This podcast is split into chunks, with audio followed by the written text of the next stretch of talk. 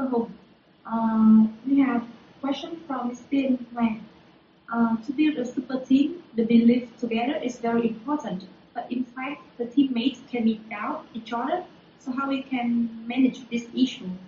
Yeah, it's about integrity. It's about what you do. It's about about transparency. Right? It's just like you. I mean, I, I take the other example. Then I have my little daughter, right? And growing her up, teaching her each day is not that easy. So, for example, if you tell her, if I tell her that you need to keep your integrity, meaning that you cannot lie, you cannot tell a lie to anyone, right? But when my friends call me, and if I don't want to talk to him or her, and ask my little daughter, hey, can you pick up the phone and tell that my, your daddy is not here, so that I, I, I don't have to talk to him or her, I mean my friends. If you do that, then the little girl would be confused. So you, I teach her to to not telling a lie, but then I ask her to telling a lie for me, right?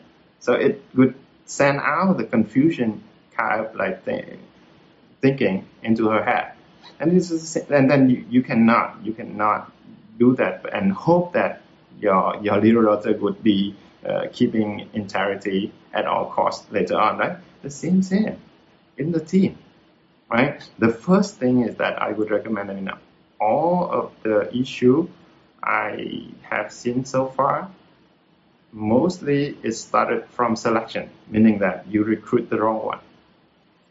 And in order to recruit the right one is is hard. I don't say that it's easy.